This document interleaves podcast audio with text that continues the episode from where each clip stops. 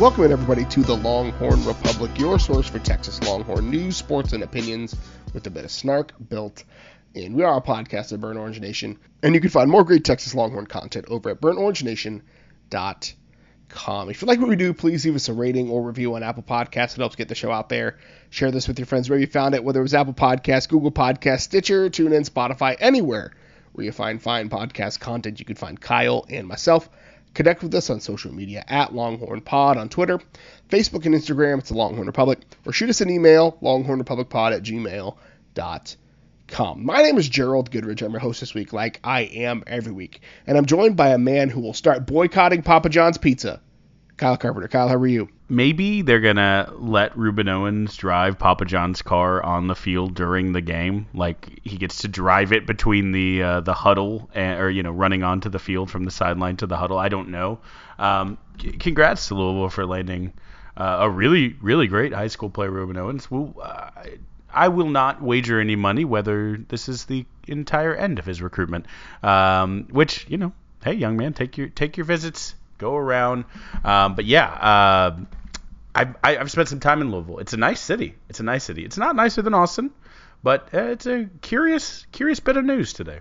Like, Scott Satterfield is doing something. Like, I don't know what's going on, but that's like the fourth top two hundred player that they've gotten. Pierce Clarkson kind of started the thing. He's a quarterback out of California. And, you know, the, the, the hits have kept on coming. DeAndre Moore was a surprise commitment out of California. And now Ruben Owens, surprise commitment uh, out of the state of Texas. I think he'll be the highest ranked or one of the highest ranked players in program history. I think either him or Michael Bush. I can't remember who was higher ranked, um, but one of the two of those guys will be the top two forty-seven guy for it. But anyway, Ruben Owens, Black Unicorn, uh, once committed to Texas, is now, at least as it stands currently, uh, headed to Kentucky to play at Louisville. But we're not here to talk about recruiting purely. We'll probably we'll t- talk some recruiting in our in our second segment today, uh, but we're going to talk some baseball. Texas uh, unfortunately goes oh for in Omaha, so we'll talk about that and kind of put a cap on the season. Some coaching staff news, again, like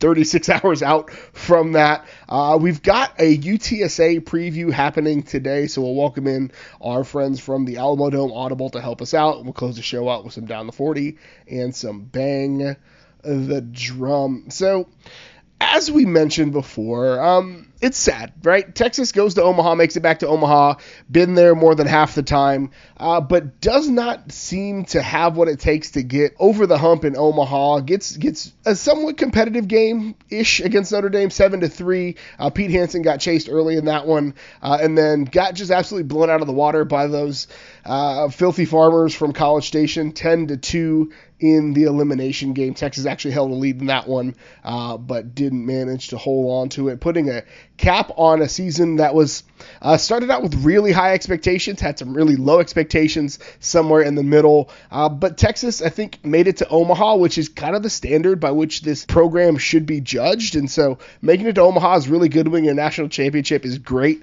Uh, but overall, I would say a disappointing se- end to a very weird season. Yeah, I think that's a good way to put it. I honestly think that if they redid all the rankings and they came out, as we've advocated in multiple sports, uh, after a little bit of baseball had been played, Texas played phenomenally to start, but after the, the Witt injury, which was very early in the year, Texas may not, probably would not have been the number one team. They probably would have been somewhere closer to the ninth or tenth team because, you know, you didn't know at that point who the third starter was, right? Tristan Stevens um, was the presumed second starter. Aaron Gordon wasn't necessarily on the radar. Um, and so those questions probably would have taken what most experts said, this is going to be a better hitting team. And, you know, they have, you know, three of the best starters in, in college baseball. Um, when you lose Witt in that equation, then, then they probably hit somewhere close to their expectations. But it was never a straight line this entire season. Um You know, we much maligned uh, pitching staff that had some high points, right? I mean, Pete Hansen, for most of the year, really great. Um, he certainly hurt his draft stock here at the end, um, but, you know, had an overall really great season. Lucas Gordon was a great surprise, um, you know, but there were a lot of gaps, a lot of guys who come came in with supposedly otherworldly stuff and couldn't throw strikes or um, gave up big hits at big moments. And so, you know, they they lost games they shouldn't have. They they got chased in midweek games. They had the the rough South Carolina thing, um, but they showed some resiliency and they got tough. And it felt like, you know, through regional, super regional, they had they had coalesced at the right time. And then I, I don't. I, I guess it is keeping with the theme of the season. I don't understand exactly how the motor fell out of that boat when they arrived in Omaha, um, but it just felt like a completely different team. I mean, it felt like. It, kudos to two good teams also, right? It's the eight best teams in college baseball, so everyone there is good, but it felt like just maybe the worst showing of, of Texas, even against some good Big twelve teams where they, they didn't have their best performance. This was probably as bad as the team overall has looked the entire season. It happened to be here at Omaha. Just, uh, you know, some uncharacteristic defensive um, plays were just, you know, not not not – making the limit the next thing uh, plays, some some bats going cold on, on some really, really unbelievably steady and sure hitters. Um, you know, it, all that comes together, and and it comes together at the worst time. Then you get two games and you go home. Um, it stings, but you build on it. Yeah, and like that was the conversation I was having yesterday, and people were coming at me for trying to minimize things, but like Texas played two really good baseball teams in Omaha. Everybody that makes it Omaha is a really freaking good baseball team, and it just seems like the issues that, that Texas struggled with at its worst this year showed up in Omaha, and they showed up against really good teams, and that's what happened in Omaha. This this was not a bad baseball team, but this was a team that could play some bad baseball, and that's what they did. The both starters got chased early in the game. Hansen got chased in the fifth. Uh, Lucas Gordon didn't make it out of the second inning, so like they didn't have Tristan Stevens came in on in uh, against Notre Dame and, and did what he was supposed to do. And, and if we got that Tristan Stevens all year, we may be singing a different song early in the season, but. To me, the, the issues in Omaha were nothing new. We had seen this before. Heck, we saw it in the first game against East Carolina.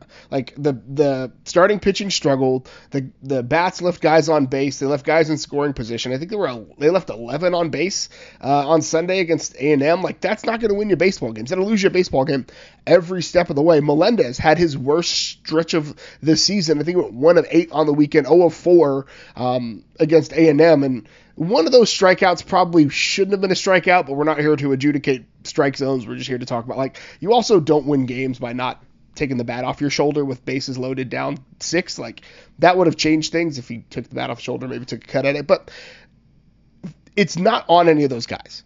It's not on uh, – if, if you are blaming Ivan Melendez for Texas's downfall, did he have two bad games? Yes. But he also was – the best player in the country, which is evidenced by yet another Player of the Year trophy that's going down. He uh, won the Dick Hauser trophy, um, the fifth Longhorn to do that uh, in school history. So, like, it's not an Ivan Melendez problem. It was they played two really good teams with really good pitching staffs. And, you know, even in that Notre Dame game, there were a couple of, of uh, balls that were smoked off the bat that the third baseman made some freaking just out unbelievable plays on. So when you're playing good baseball teams, it's it's a game of inches, and it's a tough game, and it's a humbling game. And they got humbled. And, and again, finishing tied for eighth place is not necessarily a bad year uh, for a team that we almost wrote off like eight weeks ago. Uh, yeah, yeah. I mean, technically, I think you, you, Directors Cup, you get to score it as uh, tied for sixth, right? Is that or tied seventh? Tied seventh. Two. I don't. I don't know. Math is stupid. No, you, you're you're right. Brett's Joe. Screaming at the radio. Uh, you, you're right. uh, expectations are a funny thing, you know. Um, we love the women's uh, the the softball run to the championship because we didn't see it coming. We love um, the uh, you know the women's Elite Eight run in, under Coach Vic. We we love those those teams that maybe overachieve, but when the expectations are there, and a lot of times this is the University of Texas, the expectations are going to be there. It's hard. It's hard to live up to them. It's hard to achieve. It's hard to Um, to overachieve, can't overachieve when you're number one, right? There's nothing you can do except baseline. Yeah, you just did what was expected. You won a national championship, ho hum, or you underachieve, and people get angry about that. And I and I get it. I totally get it, right? In, in the first month, you and I were drinking the Kool-Aid. Um, we saw the hitting from historic years. Um, it just it, it was it was at another level, and we just assumed the pitching would stay pretty close to the best in the country as it was last year. Um, It didn't happen. We just talked about a lot of things that didn't, you know, did or did not happen. Um, but here's the thing. There's a lot of players who, who will be coming back. There's a lot who won't. There will be a lot of people moving on from this program. I think Tristan Stevens, you know, love what he did to get us to Omaha. Like, don't forget that performance. Um, don't forget, you know, forget him coming in and, and, you know, giving us a chance against Notre Dame in that one. You know, he he changed his role, selflessly went back into the bullpen, was a team player. You know, Pete Hansen, he's going to be he's going to be pitching uh, somewhere. Probably won't be drafted again just as high uh, as he might have been, but he'll be pitching somewhere in the big leagues. Um, Melendez, you, just a matter of how high he's going to get drafted. Um, there's there's there's a lot of players who, you know, will be moving on that made this a fun team.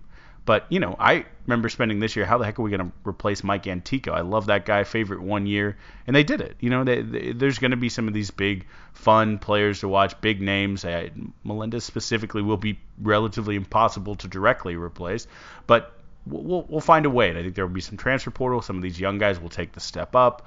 Um, you know, you'll see that consistency, and, and you know, uh, like I said, I think – if it was any other team but the Sooners or the Aggies who would have eliminated us, uh, it would sting a little bit less, right? It, it, it hurts that, that, you know, Texas A and M, even if they don't win another game, that's their first, you know, College World Series win in whatever, fifteen years.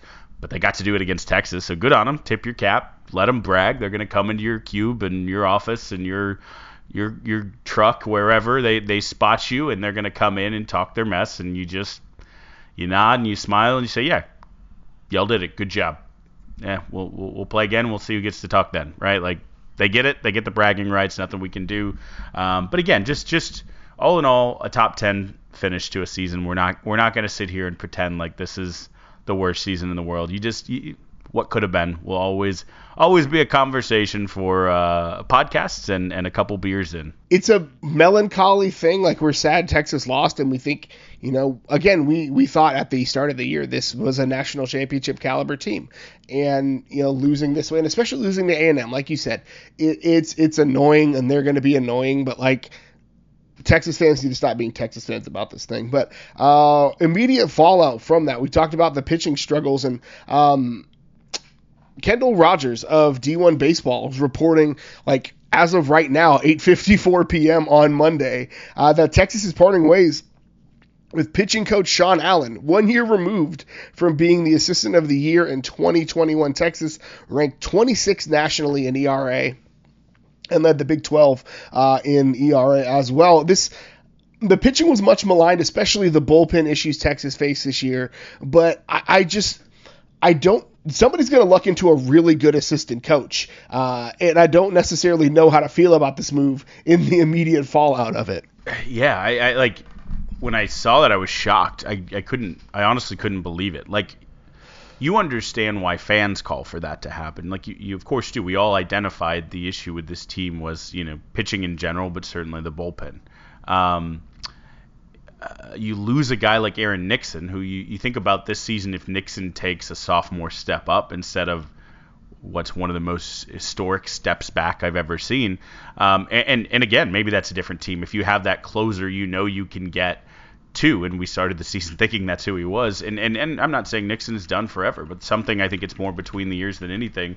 Um, and, and I guess, I guess maybe that's, that's a pitching coach's job, is not just pure technique, but also the, the, the mental game. I know, you know, I heard Tristan Stevens talk about that when he was in kind of one of his struggles as a starter, when they, they interviewed him uh, during uh, a game he wasn't pitching, and he was, he was talking to the, the, the Longhorn Network crew. Um, And talked about just, you know, it's it's you, you have a bad outing, the coaches, you know, basically try to keep you in your routine, get you out of your own head. So so maybe that is maybe that is the coach's job, right? Maybe maybe you know, some large percentage of it is just the mental game, which it felt like Texas pitchers, especially those not named Hansen or, or Nixon, did not have that mental game this year. They they they you know crumbled at times. They uh, had control issues repeatedly and just couldn't, you know, get in their head. You know, you have the best defense in the country, which Texas did. Um, throw pitches that make, you know, hits in the ballpark, and, and good things could happen. Uh, walks hurt you. Long balls hurt you. Um, but, you know, it, so it, you're right, Gerald. I think you you had it exactly right. some school is going to get a phenomenal coach, right? They, we, we, we were pretty sure we were going to lose him last year as a head coach. He interviewed for two or three head coaching jobs, and we just assumed he was going to be gone but but for that. So I, I don't know if Coach Pierce has someone in mind or just something needed to happen. There needed to be a shakeup. Um, you know, but, yeah, I, you know, L S U has a vacancy uh, they, they, they're looking for. I wouldn't be surprised, right? And he'd probably do great for them, and that stinks because, you know, we'll play them and they'll be good. Um, but, but, yeah, I mean, someone's going to get a really, really heck of a coach. Number one E R A in college baseball last year, assistant coach of the year, like you mentioned. Um, I don't know. I, I, I'll be curious what happens the next couple of weeks and who that replacement is when they're named. Yeah, and, and again, I, I trust Coach Pierce to do the, the right thing. I, I mean, three trips to Omaha in five years, sixty percent of your time spent in Omaha is not a bad uh, run, but we'll see how that shakes out. We'll obviously keep you up to date with that as we continue. But Texas eliminated in the first run around of the College World Series, and we'll see how the rest of the tournament plays out. So we've got a supersized show for you tonight, not just a baseball recap. We're going to talk about something a little bit happier. We are continuing through our preview series. It's week three. If you haven't listened to the uh, U L M and Alabama previews, you're missing out. Go back and check them out. But uh, this might be the highlight of the non-conference schedule for Kyle and I specifically. No offense to those other guys, but U T S A is in the house. We have the man, the myth, the legend, Jared Kalmus of the Alamo Dome Audible and Underdog Dynasty here to help us preview the hometown Roadrunners. And Jared, how are you doing today? I'm doing good. I appreciate the excitement for the game, but don't you guys have Alabama at home this year? Uh, for for other podcasts, Alabama is the big one, air quotes. But again, you're talking to two products of Shirt Cibolo Universal City Independent School District, two Northeast San Antonio boys, two uh, you know, two guys who have a Countdown City or two and oh tattooed. No, our parents would kill us. No tats here. Uh, but, you know, in ink one time in high school tattooed on our biceps. So this is uh, this is a very puro San Antonio podcast. So you're you, we. Look forward to this one. That's beautiful. I love that. Thank you so much. If you're old enough to remember this, like two one oh was probably in both of our A O L Instant Messenger profiles at one point. Like that's just where we were at. And I mean, I, I'm a big, Kyle and I are both big Frank Harris fans because we are from, from Clemens High School. So like he's our dude. So that name will be said a few times today. But if you're new with us, what we're doing each and every week throughout the rest of the summer, we will bring you one of the teams on Texas's schedule. We are in week three, like I said. So we're going to hit U T S A, and a name that's probably familiar to, to Texas fans or anybody that's familiar with Texas football or high school football. Jeff Traylor took over a couple of years back, uh, and in his first year taking over, he took U T S A from four and eight to seven of seven and five, their first bowl appearance in like six years. Year two is really where you see the true trajectory of a team, and well, uh, twelve and one is a pretty solid trajectory uh, in the conference title hunt, like uh, bowl game. Again, it, it was an impressive year, and so. So from your perspective, Jared, as the expert, like how did Coach Traylor come in and turn the thing around so quickly? Oh, man, there's there's so many factors. I mean, I, I, I've been thinking about writing like a novella uh, around how Traylor was able to do it. I uh, but I think there's a few key things. I mean, first off, right off the bat, I, I think you got to give the previous head coach, Frank Wilson, a lot more credit than most people will give him because he really recruited to U T S A as if it was a G five power. Uh, and they consistently were at the top of the G five, you know, recruiting rankings, right? And his, his, him and his staff weren't really able to take advantage of the talent that was on the roster. And then Traylor came in through that transition. I don't think he had a single player transfer out, definitely not any starters. And they kind of modernized the offense. They brought in some really, really, really hot young coaches, some of which have already gone on, uh, you know, to really high-paying roles and stuff like that. So I think the talent level was already primed for a pretty good run to take place. Um, I think, second of all, I think U T S A benefited from COVID. It feels weird to say that. But I think U T S A maximized the opportunities that COVID presented. Um, main thing there is they brought in eleven, twelve super seniors back, uh, rearranged the money in the budget to pay for a lot of these super seniors to come back for that fifth or sixth year. Uh, it turned into a situation where, you know, I think the Memphis game is a great example of that. Uh, really hot, sweltering day, get down to the fourth quarter. U T S A was outclassed first three quarters, but they had the depth, which is weird. U T S A's never had real depth before. Yeah. But because of those super seniors, they had the depth to kind of, you know, play a little bit stronger through the fourth quarter. And those were all experienced guys, right?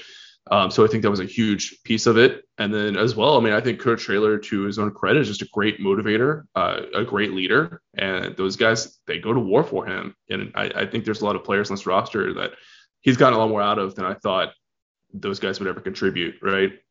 And then I think the the coaching staff he's put together is really, really dang good for a G five program. So it's a mix of all those things. Huge Jeff Traylor fans also, Gerald and I, from his just short time at at, uh, at Texas. We, we you know, have been yearning to get him uh, back. Didn't realize he was going to go on so quickly to be so successful. I think he's uh, he's long gone for uh, anything but a head coach at a big school uh, other than U T S A if he has a next step. But we will be rooting for him. But you mentioned some coaches leaving. They've uh, and and obviously you know have to replace that. But I, I don't know that you can talk about the U T S A team the past couple years without talking about the biggest departure, I think, in my mind.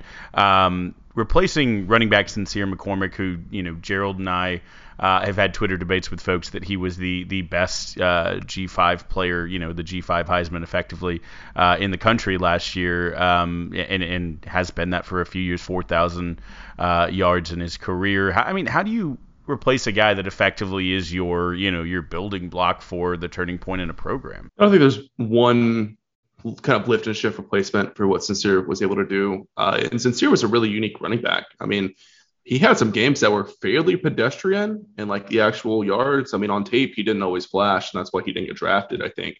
But he got better as the game progressed, and he was just really workhorse type of back.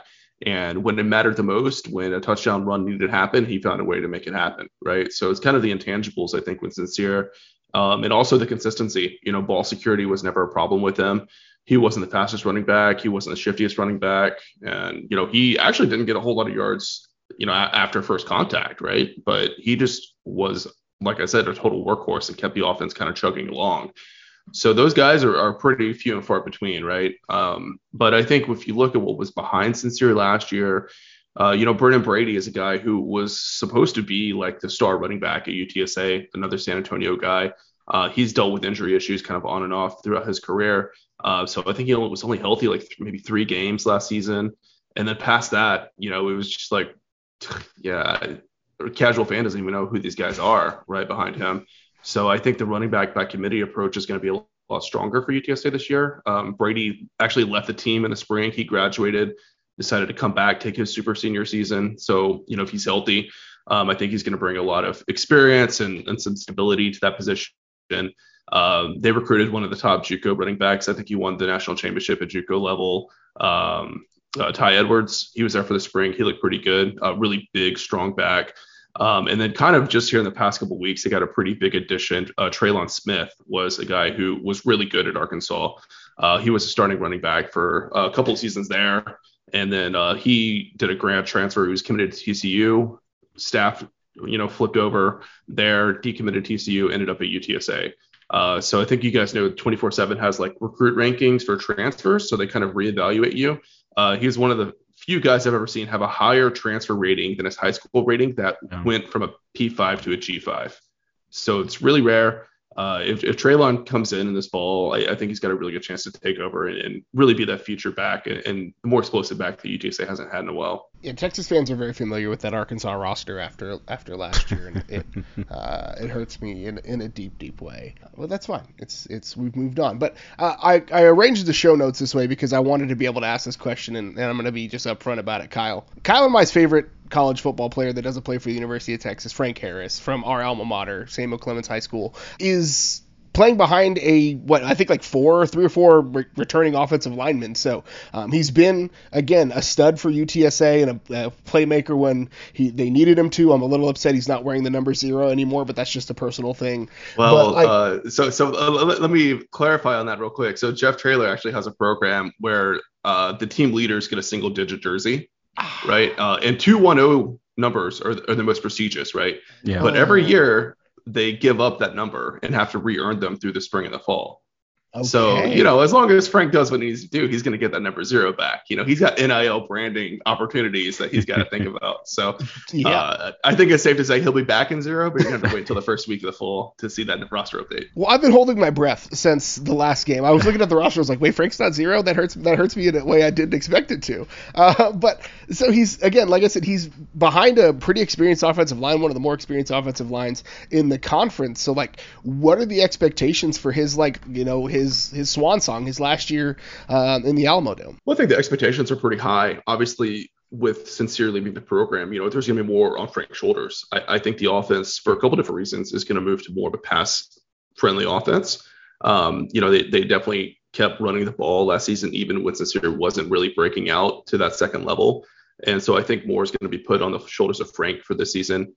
Um, and I, I think really... you expect a pretty good season from him. Uh, he was just so steady last season, really rare for him to get rattled. You know, he avoided turnovers really well. Um, you know, anyone that watches him though is like, he, he doesn't have an N F L, you know, deep shot kind of arm, but he's good enough to get that ball to where it needs to be. And U T S A has got a really, really good group of receivers, as good as you'll ever find at a G five level. Um, so, Yeah, I'm not too worried about Frank and what Frank's going to bring to the table, but I guess one of the big question marks for him is that left tackle position. Um, so it was kind of surprising that U T S A didn't go after a really like marquee uh, transfer at the left tackle position, and they're actually, uh, believe, moving a backup guard from last season anticipated to start a left tackle.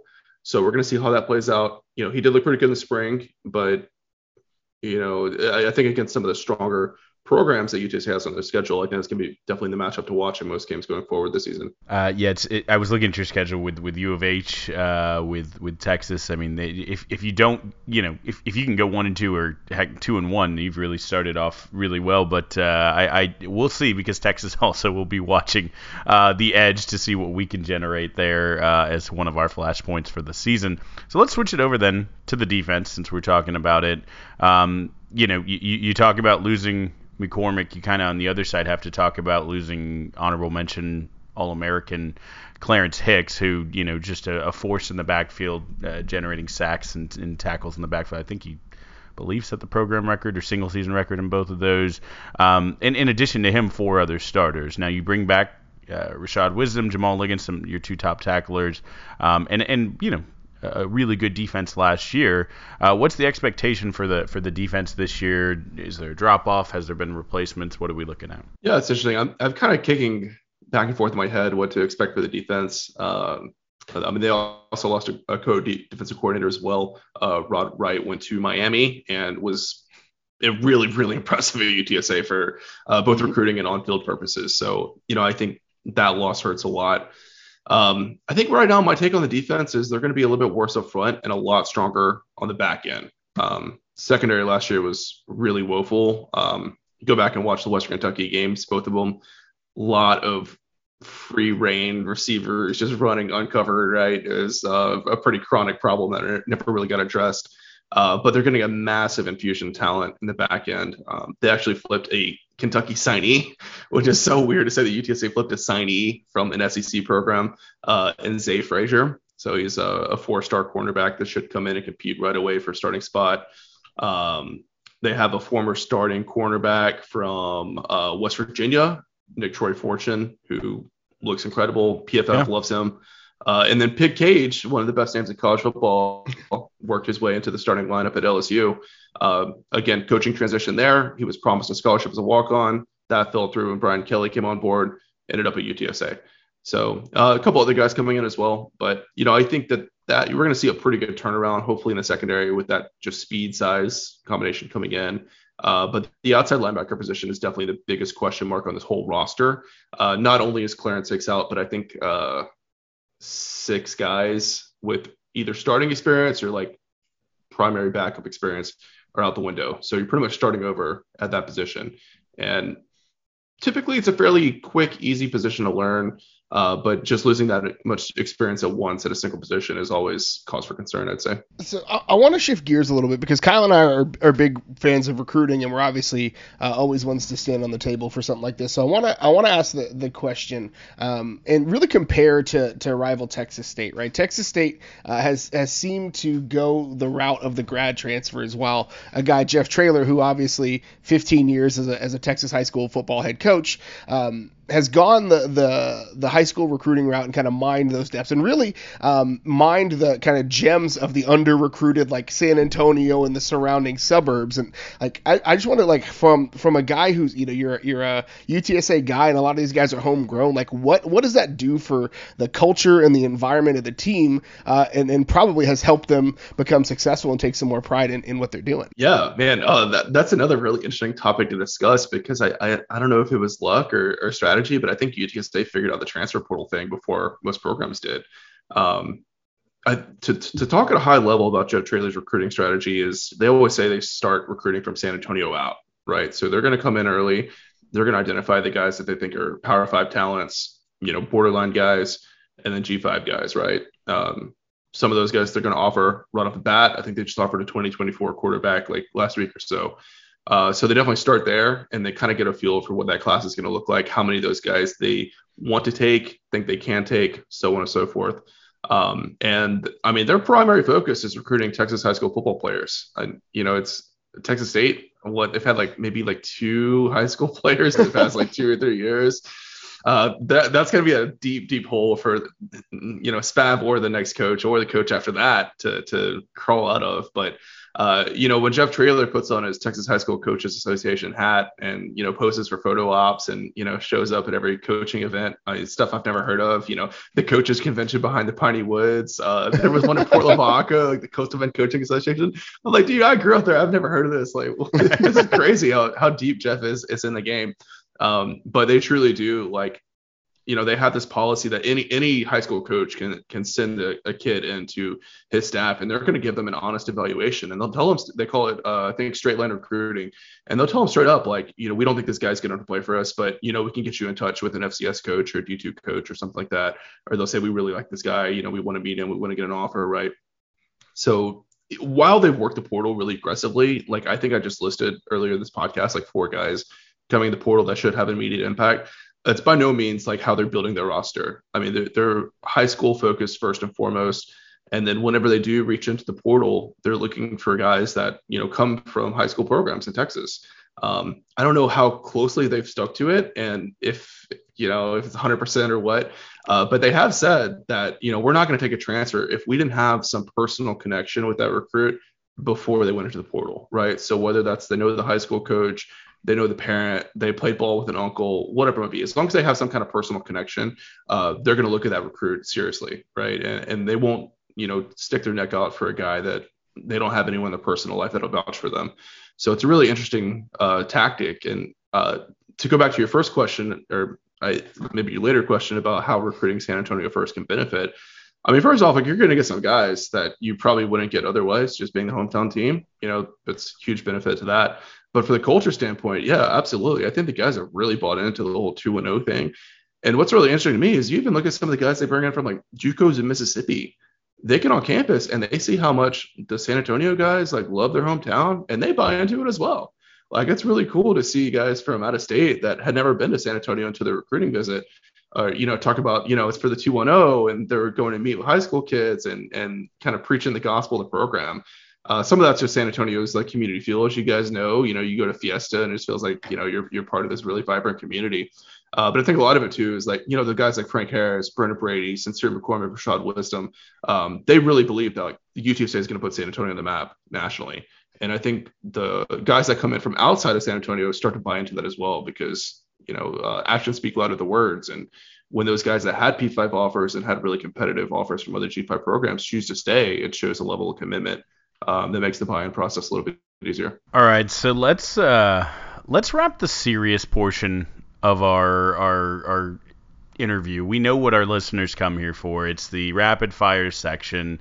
Um, you, you're you're you're going to be great. I know it. I can already tell. Um, I'm just going to jump right in. I'm going to lob up a softball. You were just talking about doing it for the two one oh, a little pride. Your time in San Antonio around folks who know the ins, the outs of San Antonio. Uh, go ahead and, and, and light the internet on fire here. Best Mexican food in San Antonio. That's really tough because, uh, you know, there's there's like different types of cuisines. There's different things that you like. How about your how about your favorite? If you don't feel comfortable naming a best, you, I'll give you a cop out. When you go back to visit, what's the what's the spot that you have to go to? Uh, depends what part of town I'm in, to be honest with you. I would say I don't get to get there as often as I like to because, uh, you know, it's it's not downtown where the Alamo Dome is at. But there's a food truck on the corner of Babcock and blah, blah, blah, blah, blah, what's that other road? Um, oh man, it's escaping me now, but it's called El Gaito, and it's just the best taco truck I've ever had. I, I mean, I've you guys know I've lived in Texas my whole life. I've, I've had hundreds of taco trucks, but El Gaito is just the best. And I, I don't know what Love they it. do there, but uh, that place holds a special place in my heart. Some other places, Carnitas Lonja is a newer Ooh. spot that opened up recently, and they just specialize in carnitas only. And you know, it's kind of on the south side. It's not any flash, any frills. They sell out early and often, uh, but that place is super, super legit. And they actually have a fish uh, spot kind of behind it as well that does like fish tostadas and stuff like that. Uh, so that that's a place that I take people, right? When they've never been anywhere in San Antonio, like we're going to Southside, we're going to Carnitas Lonja. That's a an unbelievably strong choice. I, I didn't know they had the fish place, but that I've been once and it, it knocked my socks off. Um, Just okay, so I was going to throw you under the bus and say all other fans of San Antonio, other places, come at him in the mentions. But you, you I think you nailed it with a favorite and an excellent. I, I'm going to spare you. Uh, we all right. So it's it's a strong. I'm, I'm going to be back home here in a couple weeks for, for the, the July fourth holiday, so I'm gonna have to. I've never been. I'm gonna have to check it out. But um, one of the things we a couple of years ago we we had this series going through the summer, and I'd like to bring it back out. Uh, for somebody we haven't spoken to before. So you're from Victoria, where Stone Cold Steve Austin is billed from. Um, Michael Shawn Hickenbottom was raised in San Antonio, better known as, as Shawn Michaels, W W E Hall of Famer. And so uh, the I, I say all that to, to say this. If you had to pick one player from the U T S A roster, past or present, to be a W W E superstar, who would it be? And like, what would just like describe their wrestling style or their signature move or even their, their come out song, whatever it might be, like just, who would it be? And give us a little bit about their W W E persona. Man, this is a fantastic question. Definitely one I've never gone before. So I'll, I'll preface this by saying I'm not really a wrestling guy. Right. So all right. Other, other than, okay. you know, the, some of the guys you listed, I, I'm not really going to know persona-wise. Like, what, like I, I don't know what like being a heel is or anything like that. Like, people say that's We're not wrestling guys either. okay, okay. um, okay, I would say I'm, I'm going to pick Ashad Mabry, who was one of U T S A's first players to go into the league, and he, he played for the Saints a little bit. He was a nose tackle, um, but he was on campus when I was there. And he was like the most imposing person I've ever stood around because he was like three hundred ten pounds, but body fat percentage was really, really low. I mean, this guy was like a statue. Um, so I would pick him as like an Andre the Giant, I guess, kind of guy. Like, yeah. Looks like he could just pick you up by the shoestring and like flap you over, like, uh, you know, like a rubber duck or something. So that would probably be my pick. But I mean, he just has a lot of interesting characters that if I had some more time to think about it, probably think of some good ones. Maybe that's an article idea for me for this offseason. Feel free to st- feel free to steal it. Yeah, we, we people answer it in different ways. Some guys go for the best interview as the guy who can work a microphone or the flashiest. But I mean, you can never go wrong with just pure size. So I like I like where your head's at. Uh, going with the monster here. So let's let's keep it uh, uh, kind of fun here on the uh, interesting thought exercise. It, It's your time covering the team. Now that we're in the new era of N I L, if you had to match any player with a dream N I L uh, deal, right? Whether it's a local uh, establishment that you would pair them up, a national brand, doesn't matter. Dream N I L deal with uh, a player on the roster. Again, can be can be past or, or current. Yeah, this one I, I've had been asked a lot, and uh, you know, like I like to think about it a lot, and the answer is really easy. Uh, I, I'm sure you guys have seen a lot of restaurants, like barbecue places, are doing kind of group N I L deals with offensive, defensive linemen, right? Yeah. Uh, being from the San Antonio area, I can only pray that you guys have had the King Kong nachos at Chacho's before. Yes. Yes. Okay, so for the listeners that haven't been there, haven't been to San Antonio, the King Kong nachos at Chacho's are like a platter, like probably like three feet square, uh, coated with like four different types of cheese. And I mean, I think they say they recommend like eight people eat that meal together as like a, you know, a shared plate. Uh, but I've seen some really hungover and inebriated college students smash on it with like, you know, just three people around it. Uh, so I would love to see Chacho's sponsor the U T S A offensive line, have the starting five out there with a plate of King Kong nachos for each of them, and uh, see if they could get through five, which is five guys. I like it. I'd, I'd pay to watch that live stream. I wouldn't pay to watch the aftermath. we, yeah, we have brunching with the bigs at Texas, so if okay. you need some Where, N I L advice at? to set it up, I, they they rotate. It'll be local restaurants okay. hosting the offensive. No one restaurant can host the, the, the offensive line too many times and, and still keep inventory. Um, the other acceptable answer would have been, of course, best name in college football, Pig Cage. You heard him say it earlier. I'm just reiterating for our listeners who may have missed that. It was, in fact, Pig Cage dealing with Boar Buster or one of uh, one of the local hunting. I don't know all the hunting brands, but for, for pig traps. But, I mean, it seems right right there. You just talked about a carnita spot, so, like, that would have been a, a, a solid pairing. I'm just, That's just true. Th- throw, That's throwing true. it out there. That's true. Um, okay, so we, we love to hate – we hate to love to do this to people, but if I made you say one nice thing about the Texas State Bobcats, what would you say? Well, I, I really can't pick anything for football because they've been so miserable since moving up to F B S. I mean, they've only come close to competing with the U T S A in one game. Um, but I don't hate Texas State as a school, right? Um, so I'm going to give them a lot of kudos for their graduation tradition of, you know, having like your your gown on and then jumping into the San Marcos River right after you graduate.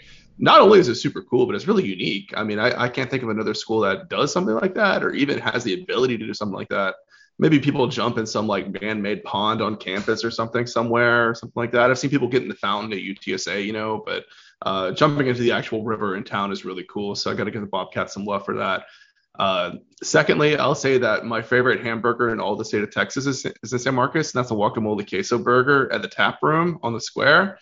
If you guys haven't been there, definitely check it out. It's a good burger. I've I've had a g- generic burger. I don't think I've had the guacamole queso. Uh, I, uh, next time I'm in San Marcos at the Tap Room, I'll, I'll have to try it. It's right. extremely messy, as you can imagine, but uh, it's worth it. It's awesome. I'm going to venture to guess there are probably a lot of wasted evenings in San Antonio between the three of us on – or San Marcos uh, between the three of us uh, on this call. I've had some times, for sure. Uh, but Jared, man, thank you so much for, for joining us, brother. It's been a blast. If if folks want some more of what you've got to offer, where can they find you on the internet? Yeah, definitely. So my uh, Twitter account's at Jared U T S A if you want to follow me personally. Uh, then, of course, at Alamo Audible is our Twitter account for the podcast. Alamo Dome Audible is just a little too long for the character limit, so you can find us on there. Uh, actually, this week, we're launching our new website. I'm not sure when you guys are planning to publish this, but uh, if it's the week of uh, June twentieth, then uh should be live, and that's alamo dome audible dot com. So definitely check it out. We've spent, uh, I, I would say, many months building the actual website, but it's like years and years and years of content. Um, so I, I think it's probably going to be the largest like online repository of U T S A content like ever. So awesome. That's really cool. So definitely check us out. Give us a follow. Of course, we'll be previewing the, the U T game. Uh, we always have like special guest interviews as well. So yeah, that'll be, that's about it. Awesome, brother. Well, thank thanks again. We won't take up your whole evening. I know you're you're tired. Let you get some rest, but man, thank you so much for for staying up late with us. Yeah, of course. Appreciate it, guys. Uh, happy to come back anytime, and uh, thanks for throwing some fun questions at me. No, it's always a good time. It's still the University of Texas, no matter what city's after it. So it's all love here. I'll even throw a little meep, meep, meep, meep. Love it. Thank you, guys. Thanks, man. And so now's the part of the show where we whip around the rest of campus and we down the forty. So we were on it before everybody else, and that's totally fine. Thanks to our friends over at Directors Cup Updates, our friend uh, Brett Wilkinson. But Texas has officially been named the Directors Cup champions for the second consecutive year, including ten N C double A top two finishes and four national titles to their name. Yeah, absolutely. Um, Stanford baseball also got knocked out, but that didn't matter. It was it was announced before uh, that even happened. Um, Texas, another top ten finish for uh, the the baseball team, was the the icing on the cake. Um, twelve top five, fourteen top ten. I mean, just really top to bottom, outstanding. And then you have volleyball and baseball, who both were number one for good chunks of the year. Volleyball for most of the year, who had disappointing finishes. Track, who nibbled at having almost some more national championship. There was still meat on this bone, and that's almost the most exciting part about it, is that an, uh, an unprecedented, incredible year, and it's like, ah, so close, could have been even more.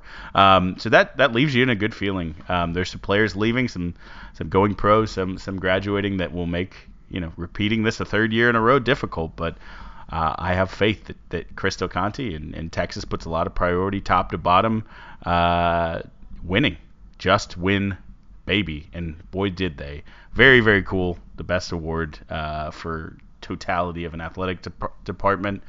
Texas wins again. Speaking of Texas winning, some may say this is meaningful for other reasons, but we'll just call it what it is. Three-star tight end Will Randall commits to the University of Texas. He is a tight end out of Isidore Newman High School in New Orleans. Kind of projects to an H-back for Texas, but this looked like, um, you know, everybody's going to point out the Arch Manning connection, but Will Randall fills a need for Texas, and he's one of the better tight ends left on the board. So it, it, I feel like it's a win-win for the Longhorns in this situation. Uh, yeah, I mean, look, their their past two commits have been tight ends. There's clearly a position they're prioritizing. He, uh, you watch this guy's tape. I don't know who's throwing him the football. Looks okay, but this guy has some good good catches. But no, obviously, uh, I hope Will Randall does not get treated as a as a uh, Uh, an accessory in, in the next however long before the, the Arch commitment is official, wherever it is that he's going.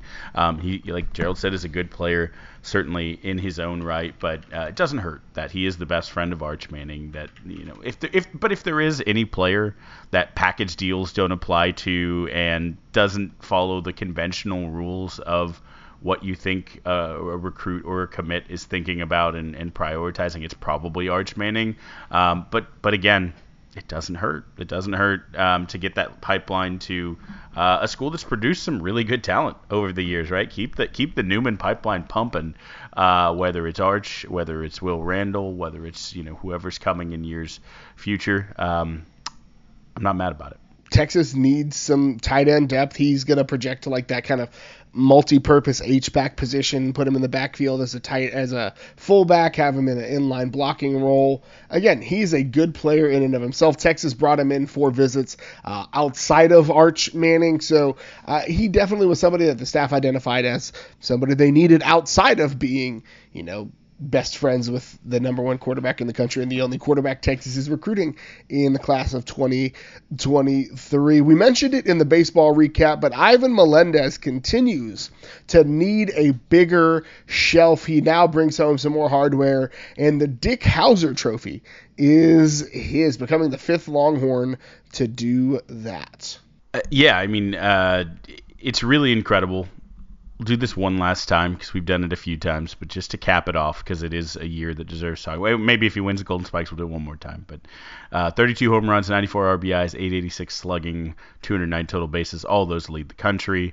Um, broke the record all time uh, for Texas home runs, as well as home runs nationally in the B B Core new bat uh, era. Um, he, he's done it all. He walked, he got on base, he had a great defensive play in the College World Series, even though his bat wasn't working. He was playing some good defense, a couple good uh, defensive plays uh, there. So, you know, it, it, just keep racking him up. And the, the, the interesting thing about this, right, Del Conte talked about it a couple weeks ago when someone asked him, what's the criteria for getting a jersey retired? And he said, win a National Player of the Year award and be a consensus All-American. I believe Melendez so far, all the All-Americans have come out, has been a consensus All-American. He's now won two of the three postseason awards. So I think what we hear is that not only uh, do we have to update our Mount Rushmore conversation and consider Mister Melendez in it, uh, but he'll probably have his jersey retired in a few years um, and will go down as a Longhorn legend.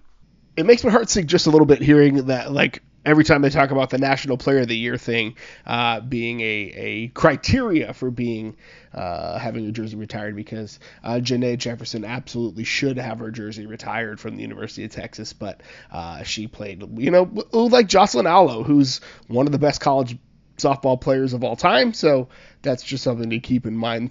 And now's the part of the show where we honor one of the best traditions in all of college athletics, Big Bertha, and we bang the drum, brought to you by Joe Ruiz. So, Kyle, what are you banging the drum on this week? While baseball was playing, there was another Longhorn sporting event going on. And even though it didn't work out exactly how we'd hoped, uh, it was much more fun watching that and getting updates of that. Of course, I'm talking about the U S Open. Um If you if you followed that, there was a lot of Longhorns to be seen. Um, Jordan Spieth didn't have a great final day. Um, finished tied thirty-seventh, I believe. Um, so he was not the Longhorn of note. Um, Bo Hostler, my, my guy, Bo is just a, a monster in three out of four rounds. He can't, can't quite string together four. Um, he was, you know, I think a shot back. He at one point. Uh, was was a, a favorite to get a, a lead. Um, you know, he, he was he was right there until, again, a, a tough final day. Um, knocked him out of contention. Um, finished tied fifty-third. But but shouts to Bo. You know, first two days was on the leaderboard. Um, Scotty Scheffler, right? You know I'm going to talk about Scotty. Scotty finished tied second, five under. Missed uh, one stroke off the lead. Kind of a heartbreaking way to not get another major. Um, but don't cry for me, Argentina. Scotty Scheffler also um, still the world number one. Uh, set the P G A Tour record for money earned in a season. I want to remind everyone that it's, ju- it's uh, June. There's a lot more season to go. Um, Scotty is, uh, is putting up some eye-popping numbers. Uh, twenty-five years old. He's got nine top tens, uh, fourteen twenty-fives in his seventeen career events. He's out these runners-up winners everywhere. Um, since October, he has made twelve million eight hundred ninety-six thousand eight hundred forty-nine dollars. Um, so don't don't feel bad. Uh, don't feel bad at all. Um, for Scotty, he broke Jordan Spieth's record from the fourteen fifteen season, so don't feel bad for any Texas golfers. But the guy who I'm most excited about, Gerald, two weeks after the biggest putts, the biggest uh, tournament of his life in his college career, Travis Vick, sporting the bucket hat, becoming a cult hero, winning a national championship, he played his first Open. And he had Scotty Scheffler giving him tips, giving him tricks in his in his ear, telling him he was he was giving interviews about how Scotty was calming him down, giving him, you know, ways to take your mind off the pressure, and it showed because Travis Vick just went out in his first uh, tournament after that and and shot the low amateur round at a really tough U S Open course. So Longhorn golf continues to be the epicenter of the world. Scotty Scheffler is on top of it. And we know what the Cooties can do. We know Cole Hammer's getting on the on the uh, on the Korn Ferry Tour, but don't forget about our bucket hat boy, our beautiful bucket hat boy, Travis Vick, coming in the clutch, representing Texas golf. It's truly a legacy. You got to take that name. I'm totally fine with Texas leaning into the country club T S I P thing if they keep winning national championships in those schools, in those sports. Totally fine with it. I'm banging the drum this week on something that doesn't exist, and that's online civility. Uh, you and I take great pride in pettiness being our sec- really our first language, not even our second language. Petty, like I, I feel like I came out of the, the womb just making fun of people. Um, but something that I I've seen in a lot of the conversations with rival fan bases is personal attacks, and especially attacks about people's appearances. And, and it cropped up this week because, well, um, Texas Fancy Boots, if you don't follow her on Twitter and you're following us, like how, like she's one of the best follows out there. But she was uh, put up on some A and M uh, boards, and they took some, or some A and M Twitter feeds, and they were taking some personal shots at her. And um, that always rubs me the wrong way when people do that. But Texas fans were just as awful with the um, A and M yell leader leading some yells in the game in the stands. Um, and you know what? There's enough to make fun of A and M and their weird not cheerleader, cheerleader milkmen and all of the weird rituals. They have a whole webpage devoted to their weird rituals. There's so much to make fun of that taking personal shots at somebody's appearance or their weight, like you should be better than that. Like that's, this is not middle school. Like, yes, make fun of the fact that there are five different ways to say whoop.